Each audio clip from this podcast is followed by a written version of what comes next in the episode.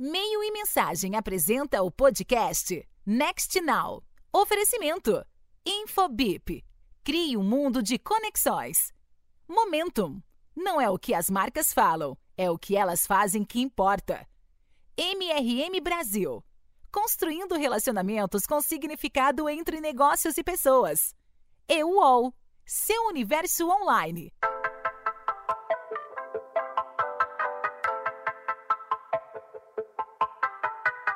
Nos últimos anos, uma nomenclatura se tornou mais recorrente nas agências de publicidade: o cargo de Creative Data. Duas palavras, criatividade e dados, que tempos atrás eram vistas por muita gente do mercado como antagônicas. Como é que criatividade, algo mais intuitivo e solto, poderia ser atrelada à precisão dos dados? Essa percepção já foi abandonada ou será que não? Bom, eu sou Isabela Lessa e você está ouvindo a mais um episódio do Next Now, podcast do Meio Mensagem sobre comunicação e marketing. Nesse episódio eu converso com Isabela Marangoni, Creative Data Leader na Soco. Isa, seja muito bem-vinda ao Next Now. Obrigada, Isa. É um prazer estar aqui, ainda mais para falar de uma área que, na verdade, eu cresci dentro dela, né? Então, tô, tô bem feliz de estar aqui e dividir um pouquinho isso com vocês.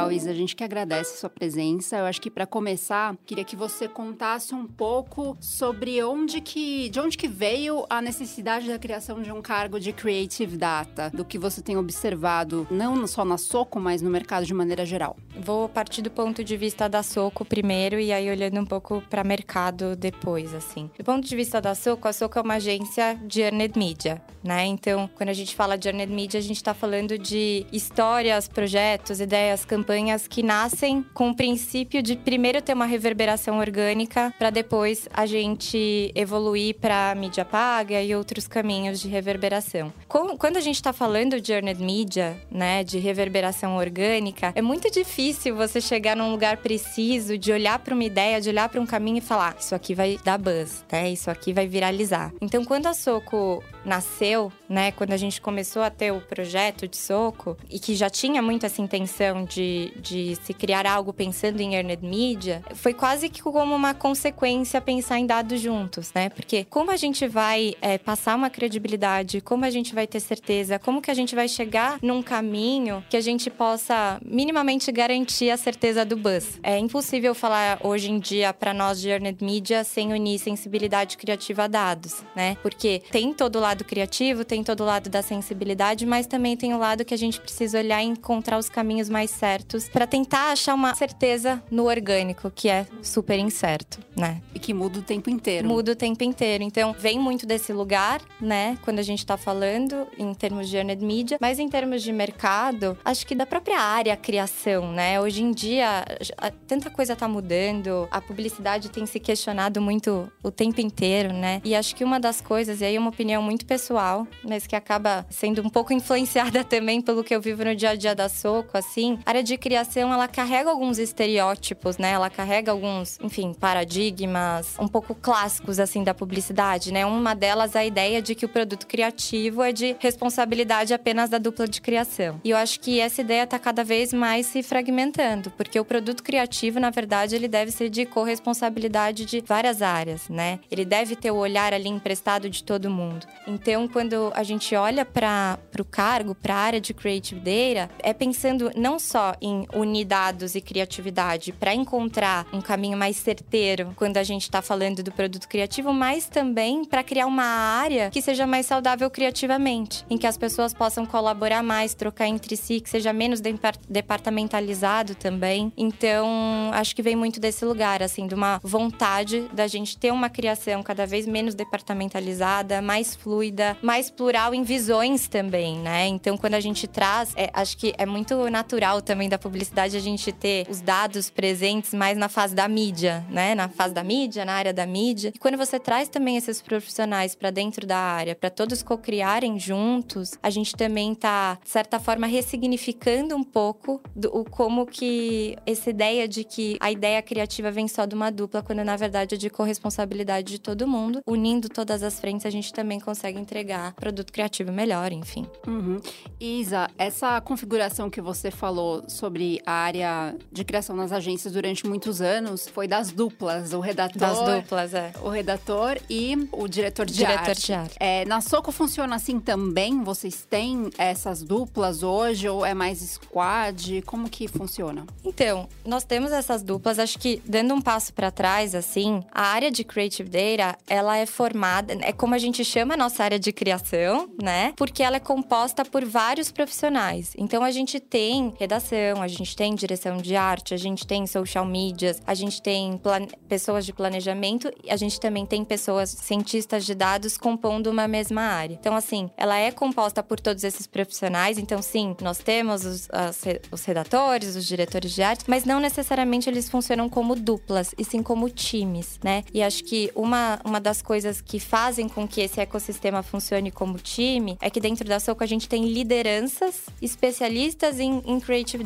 Data, né? Então, a gente não tem é, apenas a liderança de estratégia, a liderança de social media, enfim, a gente tem uma liderança que tem esse olhar 360 e que gera esse time composto por todos esses profissionais e processos que integram todo mundo. Então, a gente tem alguns rituais, enfim, que a gente faz para que o processo de criação seja todo integrado, para que a gente beba também muito de dados, mas que a criação possa ter uma troca ali contínua, enfim. Então, acho que respondendo a sua pergunta, sim, nós temos esses os mesmos cargos que toda agência tem, só o nosso funcionamento que é diferente. Então, em vez de duplas, a gente trabalha como um time, cada um com a sua função, mas trocando muito mais por meio dos processos e também sob o olhar da liderança, que também já tem um pouco esse perfil mais híbrido para conseguir olhar desde a concepção, da fase de dados, de ciência de dados até a execução da ideia. Como que a, a ideia ela é suportada pela ciência dos dados? Ou às vezes, eu imagino que isso deve acontecer, é a ciência dos dados ou o dado em si ele, ele dá origem à ideia, né? Como que funciona essa dinâmica? Tem os dois caminhos? Tem os dois caminhos. Falando assim um pouco do nosso dia a dia, é, dados está presente desde o momento 1 um do briefing, né, até o momento de execução. Então, desde que quando a gente recebe o briefing, por exemplo, isso tudo obviamente conectado a ferramentas, né? A gente mexe com TDI, com Comscore, com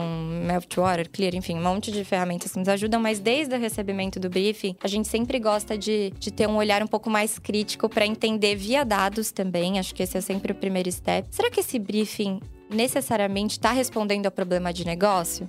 Esse é o primeiro questionamento. Nem sempre o briefing vai responder ao verdadeiro problema. Então a gente faz essa primeira etapa e aí dados e estratégia entram muito nessa fase para a gente realmente entender, olhar, pesquisar, fazer um aprofundamento mesmo na parte toda a parte de negócios. Validamos esse briefing junto com o cliente depois dessa toda essa análise e a gente entra para uma fase um pouco mais criativa. Aí nessa fase é uma fase que, enfim, todos os nossos cientistas de dados, estrategistas, junto com criação, começam a trocar bastante. A gente tem até um processo que a gente chama de ritual, assim, em que o primeiro passo de qualquer processo criativo é sempre uma reunião que a gente batizou de Ignite, que a gente reúne todas as áreas, todos os membros de Creative Data para discutir esse briefing que a gente decupou, com impressões de todo mundo. Então, impressões criativas, impressões científicas, im- im- impressões de estrategistas ali, impressões estéticas, enfim, a gente faz é, um- uma primeira digestão desse briefing para depois começar a trabalhar. E aí, nesse processo, é que os cientistas de dados, junto com os estrategistas também, começam um trabalho de pesquisar oportunidades de conversa, perfis de audiência, comportamento de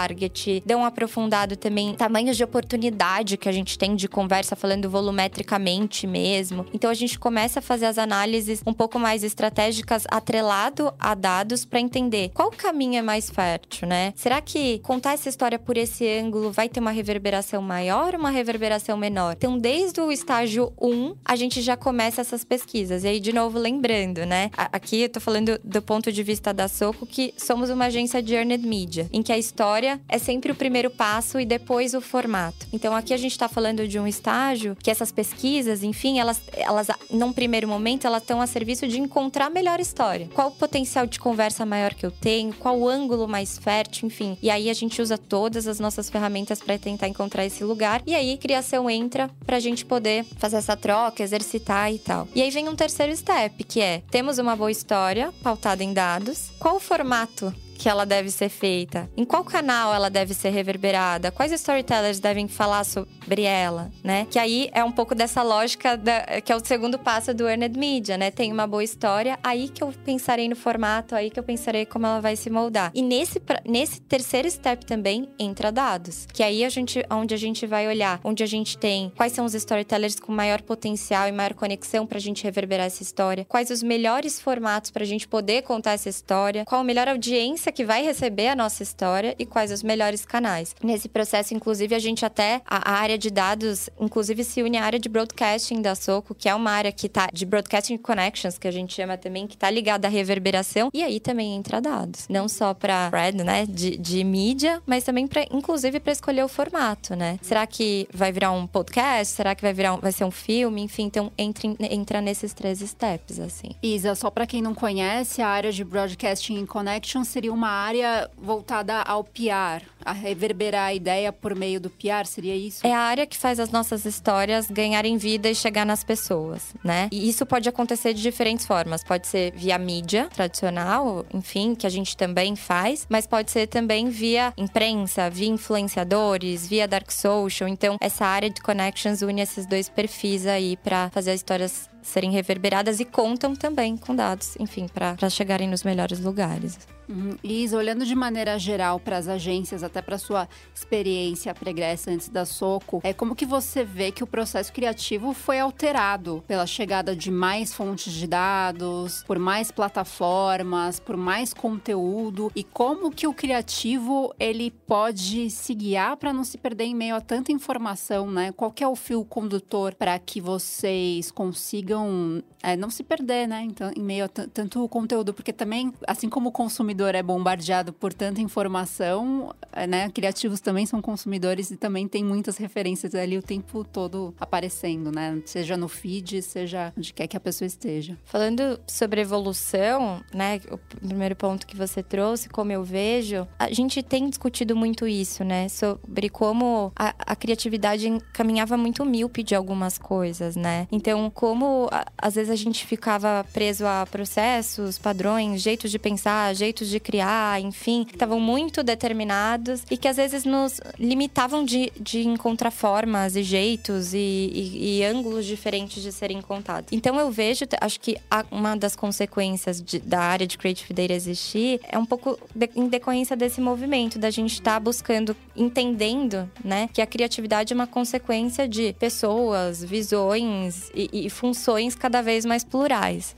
Né? E para ser cada vez mais plural, a gente precisa ser menos departamentalizado, menos hierárquico no sentido de só, o, só a dupla criativa toma decisão, só a dupla criativa sabe a, a verdade sobre o projeto, sabe? Então acho que a gente vem caminhando para esse lugar, assim, de uma, uma criatividade cada vez mais plural em pessoas, em visões também, em funções. E aí eu acho que isso vai tornando a coisa mais fértil. E aí, sobre não se perder em meio a tanta informação, é um super desafio, né? Porque a gente tá, enfim, é o que você falou, está o tempo inteiro vendo um monte de coisa, sabendo um monte de notícia, né? Às vezes rola até, às vezes a gente fica até confuso, né? Será que eu deveria aproveitar essa conversa? Não deveria, tanta coisa acontecendo. Mas eu acho que é aí que entra também, é, mais uma vez, dados na história, assim. Quando a gente tem um, um bom planejamento, a gente tem um bom fio condutor, a gente tem um critério e esse critério também é pautado e resguardado em dados, isso ajuda a gente também a, a polir e a entender e a filtrar o que é importante pra gente para aquela marca naquele momento. Então, se o meu objetivo agora é esse, se a gente tá vendo que potencialmente essa conversa, ou esse ângulo, ou essa pessoa, talvez não façam tanto sentido aqui, é aqui que eu tenho que olhar, né? É pro outro lado que eu tenho que olhar. E aí isso também ajuda a gente criando alguns filtros, assim. A gente, a gente usa isso bastante, assim, para tentar manter foco, sabe? Para tentar é, criar nosso próprio filtro mesmo, para olhar para as coisas, para endereçar as questões de marca, também tendo, tendo dados ali como uma régua, sabe? E às vezes, sabendo que tal direção é a mais certeira, vocês vão para a direção contrária, justamente para ir para um lugar menos também. Menos esperado, digamos assim. É até legal você falar isso, assim, porque unir criação e dados não significa.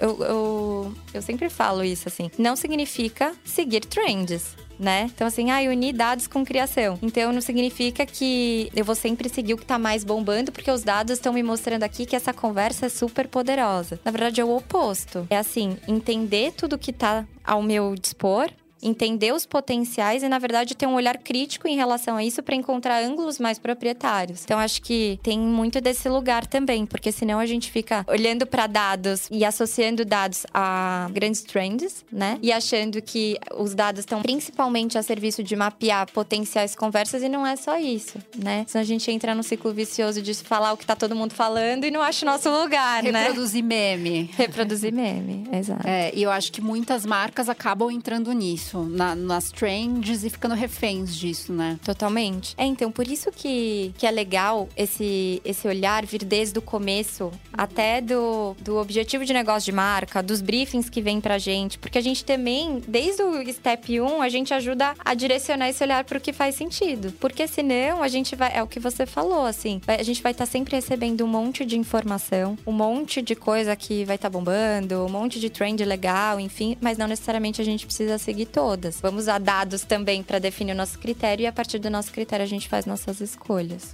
Uhum. Isa, você esteve envolvida no case Chiquen, né, de Guaraná Antártica, que ganhou vários prêmios, Leões em Cannes e vários outros. Eu queria que você pegasse esse exemplo dessa campanha para ilustrar um pouco como que foi a, a entrada dos dados e da, das ideias, o processo criativo desse trabalho. Ai, que legal essa pergunta. Eu amo falar desse case. Vamos lá. Nossa, Chiquen, eu acho que é o a grande materialização, assim, de todo esse processo. Inclusive, um dos leões que a gente ganhou foi de Creative Strategy, porque também tinha muito essa ligação com dados. Mas no caso de Chiquen, o que acontece? A gente tinha um desafio né? Um desafio não, mas agora na Antártica é uma marca que sempre patrocinou o futebol feminino há muitos anos. E eles queriam mais uma vez, né? Eles têm todo ano uma campanha bem focada nisso. Queriam reforçar esse movimento. E eles já vinham de um histórico de falar sobre patrocínio, né? Sobre como a falta de patrocínio no futebol feminino é o, é o início, né? De, de grandes problemas. Aí o que, que a gente foi fazer? A gente começou, né? A partir desse desafio, na fase 1, uma super pesquisa, assim, incluindo dados também, de quais são as principais tensões dentro desse universo de patrocínio. E mais do que isso, assim, a gente fez uma apuração ali junto com a CBF, principalmente, para entender volumetricamente mesmo, em termos de dados, quais eram as proporções, assim. Então, é, o quanto hoje vocês têm de patrocínio de futebol feminino? O quanto ainda falta para ser o mundo ideal? Enfim. Então, a gente entrou com uma super pesquisa nesse primeiro estágio e a gente entendeu um, um ponto que é, enfim, parece óbvio, mas, né? Mas na época foi muito cirúrgico, assim, que é, no fim do dia, as marcas marcas patrocinam pela audiência. E infelizmente o futebol, o esporte feminino como um todo, ainda é muito carente de audiência. Então vamos entender aqui, bom, se, se a audiência que eles querem, como nós, como Guaraná Antártica, podemos dar audiência para resolver esse problema. E foi aí que a gente criou primeiro a história. Então, assim, a nossa história era: queremos convocar e, e cutucar também outras marcas a olharem para esse problema, que é o problema do patrocínio. E a gente vai fazer isso dando uma moeda de troca que a audiência audiência para eles. Então, assim, ó, eu te dou audiência,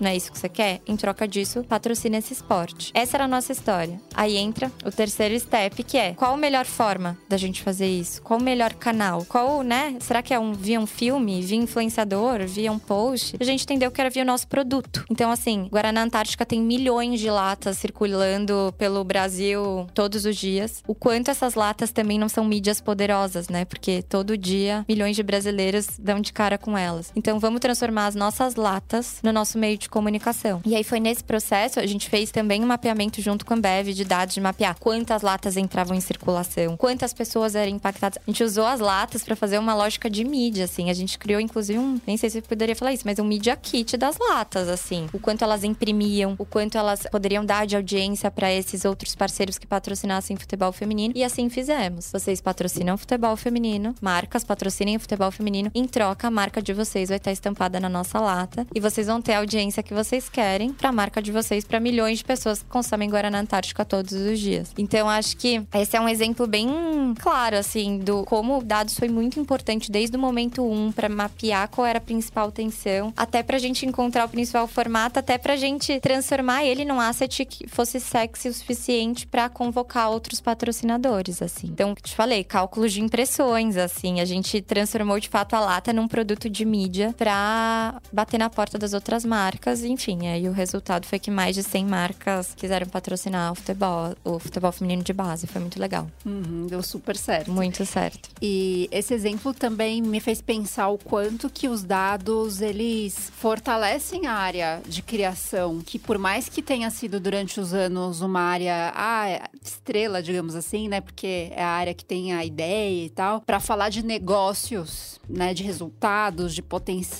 isso era com outras áreas, né, das agências, era mais com atendimento, até com, enfim, o planejamento e, e a mídia, eles tinham mais argumentos, né, digamos assim. Então eu acho que só tem a, a agregar, né, empodera de certa forma, né, o, o, criativo, você não acha? Totalmente, empodera demais, assim. E é o que você falou, nos dá argumentos, sabe? A gente consegue ser muito mais certeiro também nas nossas defesas, porque é super natural também, às vezes, nesse meio da publicidade, a gente fazer apostas baseadas em achismos, né? No que a gente vê, no que a gente sente. Então, quando a gente também tá respaldado nisso, quantas vezes também a gente, às vezes o cliente tava inseguro com uma ideia, né? Ai, não sei se vai dar certo, não sei se vai reverberar, não sei se tem o poder que vocês estão falando que tem para mim. E a gente ia lá, fazia todo um estudo de dados, puxava todos, enfim, os KPIs, né? Nos muníamos de, informa de informação, de, de dados mesmo, falava, ó, confia na gente, vai dar certo. E dava, né? Então, assim, acho que quando você fala sobre empoderar, é sobre isso, assim. Também nos dá mais segurança, sabe? Como criativos. E passa essa segurança pro cliente também, ó. A gente não tem certeza de nada, mas existe uma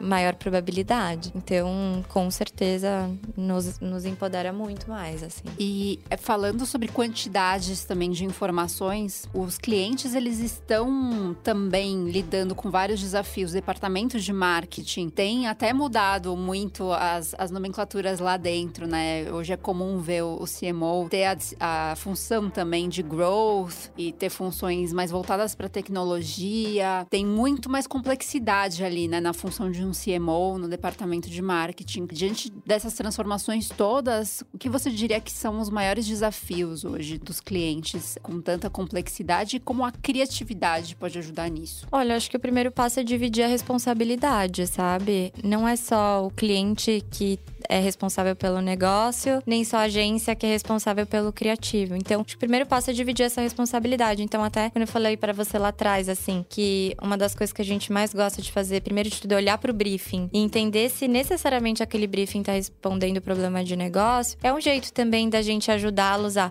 olha, eu quero olhar para o teu negócio. Eu não quero só sair respondendo, né, endereçando coisas que a gente não, não participa das discussões. Então, acho que uma das formas da gente ajudar é fazendo dessa forma. Então, desde o momento do briefing até o momento de concepção criativa, assim, né? Então, tá ali como um aliado do cliente, ajudar também, né? Acho que óbvio, depende do cliente dar abertura ou não, mas participar das discussões de marca que às vezes são maiores. Quantas vezes a gente já não bateu lá na porta dos nossos clientes, das marcas? Poxa, divide a meta de vocês com a gente, divide as metas com a gente, divide as pesquisas de negócio que vocês têm com a gente, pra gente entender o momento que vocês estão como marca, os desafios que vocês você tem pra gente poder ajudar também. Porque tem vezes que, que a criatividade não consegue ajudar, porque a criatividade também tá míope desses desafios. Então, para mim, assim, a melhor forma da criação ajudar esse novo ambiente de marketing, que também tá com cada vez mais funções, é isso, é dividindo a responsabilidade, é olhando para além dos nossos entregáveis, né? E tendo ali como, como parceiro mesmo, questionando, pedi, divide as metas,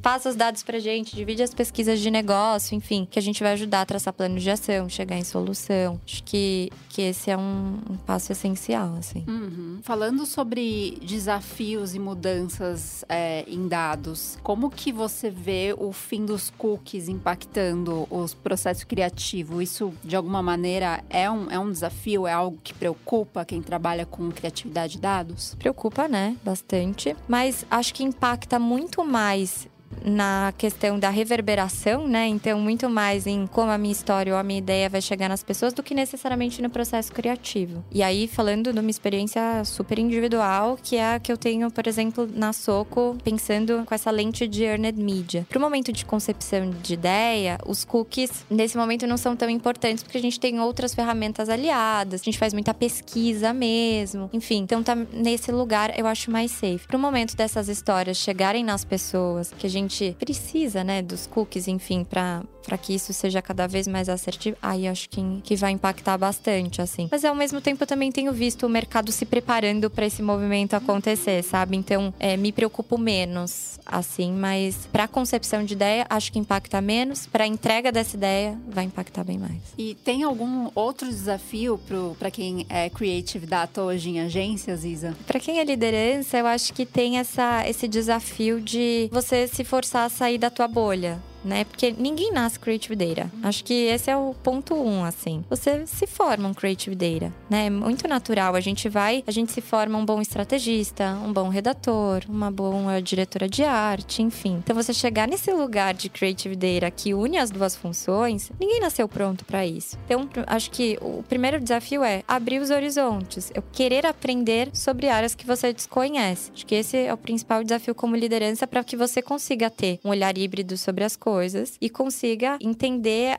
toda a jornada e conseguir contribuir com o teu olhar, né? E se sentir seguro para isso. Acho que o principal desafio como liderança é esse, assim, estudar mais, aprender mais sobre as outras áreas, sair um pouco da bolha. Porque é uma área relativamente nova. Nova. É uma área que tá em constante aprendizado. Se você perguntar para mim, Isa, hoje você é super expert em creative direction, eu vou falar, não, tô aprendendo o tempo inteiro, né? Cada vez mais surge uma novidade, uma ferramenta nova sobre dados, criativamente também a gente tem um monte de coisa nova surgindo, tem que estudar o tempo inteiro. Então, eu acho que é isso, assim, se manter com esse olhar híbrido para as coisas e estudar mais, sair, sair da tua zona de conforto também, sabe? E acho que para quem tá dentro da área de Creative Data Leader, eu vejo mais benefícios do que desafios, assim, mas eu acho que o principal desafio também é tirar esse estigma, né, de que o produto criativo é de responsabilidade, às vezes, só de uma dupla e tá aberto a trocar, tá aberto a ouvir outras áreas, às vezes, né, uma opinião de alguém de dados, uma informação que vem, um insight de alguém de estratégia estratégia ali num processo que é mais colaborativo do que departamentalizado, fazem as coisas crescer mais. Então acho que também é estar tá aberto a co-criar com outras áreas de uma forma muito mais orgânica do que antes. Acho que esse é o principal desafio, assim. Tem muita gente que chega para trabalhar com a gente até estranha num primeiro momento, né? Mas depois quando, quando a coisa pega assim e entendem, entendem um pouco dessas trocas, dos processos, é, é bem é bem legal assim que todo mundo fala, putz, é muito melhor, né? A gente dividir as responsabilidades responsabilidades, a criação, as ansiedades também. Então, acho que, na verdade, o, desafio, tanto para liderança quanto para time, é esse, assim. Se desprender um pouco do que a gente aprendeu, como deve ser a infraestrutura e o processo criativo tradicional, e tá aberto a compartilhar e co-criar com outras áreas, com outras pessoas e a receber também. Acho que é um pouco isso. Então, a área de Creative Data não é simplesmente sobre trazer mais dados para a criação, mas também sobre colaboração. Exato, sobre colaboração. É esses dois pilares, né? É sobre unir a, ciência da informação com a sensibilidade criativa, para a gente poder achar um caminho mais certeiro de reverberação de ideia, mas é também um jeito novo de olhar para a criação mesmo, assim. Vamos ser mais colaborativo, vamos trocar mais. Então, você vai ver, às vezes dados a gente coloca para pensar que visual, sabe? Junto com direção de arte. É, esses são esses dois ângulos assim que, que fazem a área existir.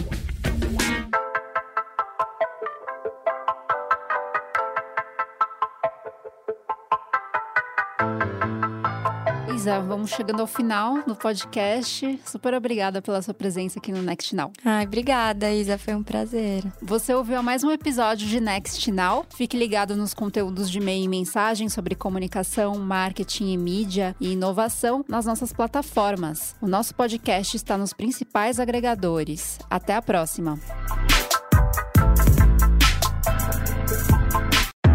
Esse podcast foi produzido e editado nos estúdios da AudioEd